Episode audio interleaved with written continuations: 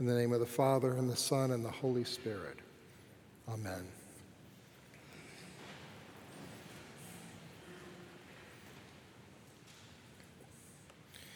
Luke's is the gospel that begins with the, the angels saying, Peace, peace, goodwill. And all of a sudden, out of nowhere, Jesus goes, Peace? I come to bring division.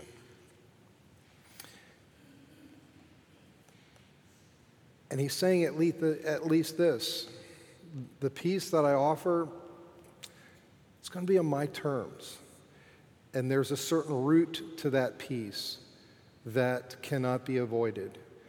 And it involves my baptism.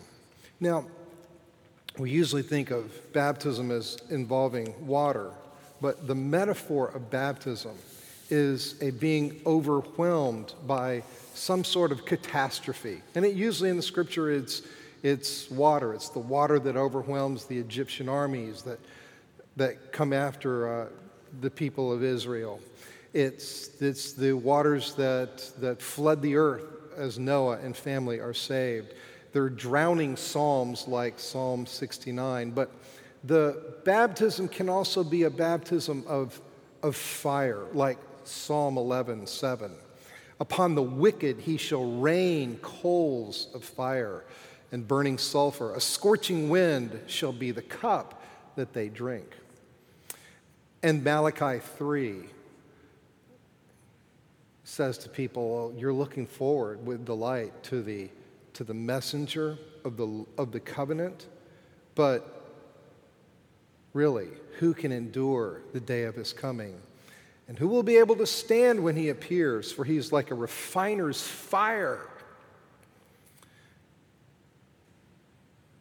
He will sit as a refiner and purifier of silver. And he will purify the descendants of Levi and refine them like gold and silver until they present offerings to the Lord in righteousness. So, water, baptismal water, can drown and it can renew. Baptizing fire can destroy and it can refine. And I think the picture, pardon me, but this is where my imagination goes.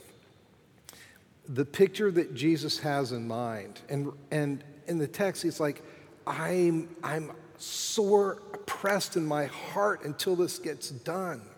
He knows that he's heading for a cruel cross. And the offer of peace awaits his arms outstretched in the agony of standing underneath the burning wrath that will fall upon him on the cross. And here's the way I think of this I think of all the wrath of God that the whole human race deserves being, being blown down. But instead of engulfing the whole earth, it is focused on, it is focused on one person Jesus Christ, representative sinner, representative covenant breaker, representative bearer of the curse. And what happens is that as the fire of God's wrath comes down on him, it sort of gets transmogrified in some way that, oh, I don't know, J.K. Rowling could only imagine. And instead of destroying the whole earth, goes out like an amazing forest fire that does benefit to a forest by burning down that which needs to be burned and creating a context for new life to emerge. Sherry and I went to Yellowstone just a few years after one of those horrible forest fires that we had seen in, that we had seen in the news. And what was there in the place now, years later, of the, the, the, the charring and the destruction was sweet green life. And it is no accident that when the Holy Spirit comes, the gift of God to his Son for his baptism of fire on the cross, That Holy Spirit is figured in terms of tongues of fire so that the word could go out from the apostles, bringing life, bringing conviction. Lord, have mercy. And in the context of that cry of mercy, new life. That's what Jesus has in mind here the cruel cross that will be his baptism of fire, that will create the renewing fire of the Spirit that we get to experience. And having, having seen that, I, I found myself looking at our Hebrews passage and our Luke passage together and, and finding, finding myself given some really sweet lessons about what faith is. Faith in this one who is baptized, that we might know the fire of God in life and not death.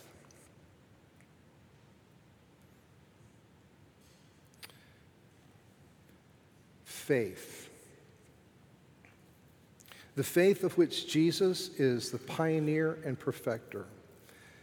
Four lessons about faith. One, always that faith receives with astonished, grateful joy its share in Christ's own baptism. The writer to the Hebrews dares to say that Jesus despised the shame of the cross because on the other side of it, he knew that there was joy. He knew that there was restoration from the dead, and he knew that he would be enabled to give you and me life. So faith always receives with astonished joy. Like, this was for me? Really? that you endured that. Faith always receives with astonished joy. Grateful, astonished joy. Its share in Christ's own baptism. Lord, I take my place on that cross with you. Grateful that the burning wrath of God's anger falls not on me because it fell on you. Thank you. And then that's what faith always does. And then there are three things that faith sometimes does. Sometimes faith divides. And that's why Jesus talks about this family of five a father and a mother, a son, and a daughter in law, and a daughter that are divided against one another. Sometimes faith in Christ puts you on the outside looking in. Sometimes when you wake up to the reality of Jesus Christ, you realize that you've created distance between yourself and people that you really wish could just accept you for who you are. I mean, have you had those conversations where you just know that as soon as you tell the person that, yeah, I love Jesus Christ, you know that that's just going to be like, oh, the end. And you're just going to get the eye roll.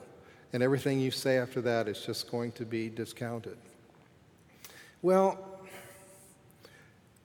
this passage says, in, some, in part to you and me, that's okay.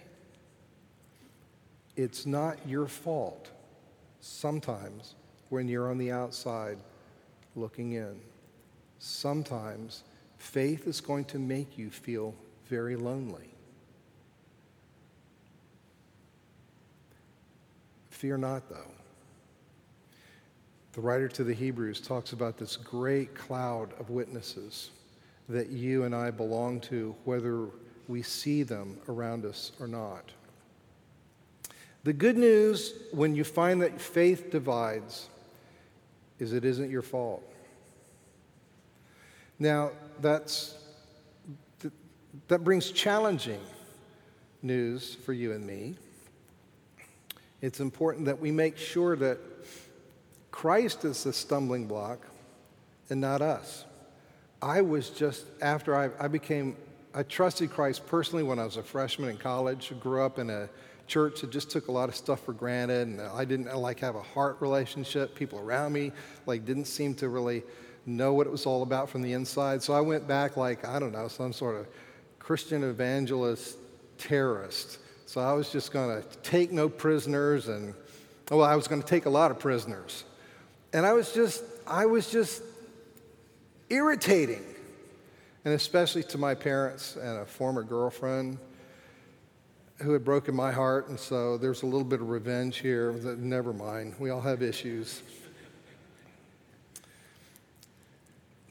Because the gospel itself is going to divide, you don't have to force things. And you don't have to be a jerk. That's all I'm saying. And the challenging news for us as a church family we're supposed to be the alternative family. It's our job to recognize that the faith sometimes alienates people from their families. And, like, we're supposed to be the family, not just, I don't know, a bunch of uptight people who just come and kind of get do their religious duty, not some sort of country club. We're supposed to be the family. And one of the things that I've loved about being here is despite all the I don't know, the formal trappings. Y'all are real people. And don't be just, if you feel lonely and you don't feel connected, just here, just grab somebody. You'll probably find them responding nicely. We're called to be family to each other. And then a couple of opposite lessons from the letter to the Hebrews. Sometimes faith conquers. Hebrews 11 32 through 34 gives us this list of people from Gideon through Barak, Samson, Jephthah, David, Samuel, prophets who conquer kingdoms, administer justice, obtain promises, shut the mouths of lions like Daniel, quench raging fire, escape the edge of the sword, win strength out of weakness receive the dead back by resurrection, like the widow of Zarephath and the, the Shunammite woman. Sometimes, sometimes faith feels like God's just smiling on you and good things happen. Some lessons here. When that's you, don't assume it's because you're that great. Be grateful you're getting to ride the wave of what God is doing. And please don't assume that people who love Jesus and aren't doing quite as well as you, that they're losers or somehow that they've got some unconfessed sin that's keeping them from, from being there because the next verses tell us the fourth lesson about faith. Sometimes faith suffers. Verses 36 through 38 tell us about people get tortured, who suffer mocking and flogging, chains, imprisonment, stoned to death, sawn in two, as Isaiah. When that's you, don't assume it's your fault. Don't assume that it's happening to you because of some secret, unconfessed sin that God's getting you for. Be grateful of the rich company you're keeping and especially of the one who despised the shame of the cross so he could be right there with you. And please don't assume that those who are not suffering like you must be compromising. Faith receives this amazing gift. Faith is ready to, to experience rejection Faith is ready to receive the gift of victory when God is doing things and you get to participate. And faith is willing to suffer. And let's go to the table where the bread and the wine remind us that the pioneer and the perfecter of our faith waits to welcome us into his kingdom for good. In the name of the Father, and the Son, and the Holy Spirit, amen.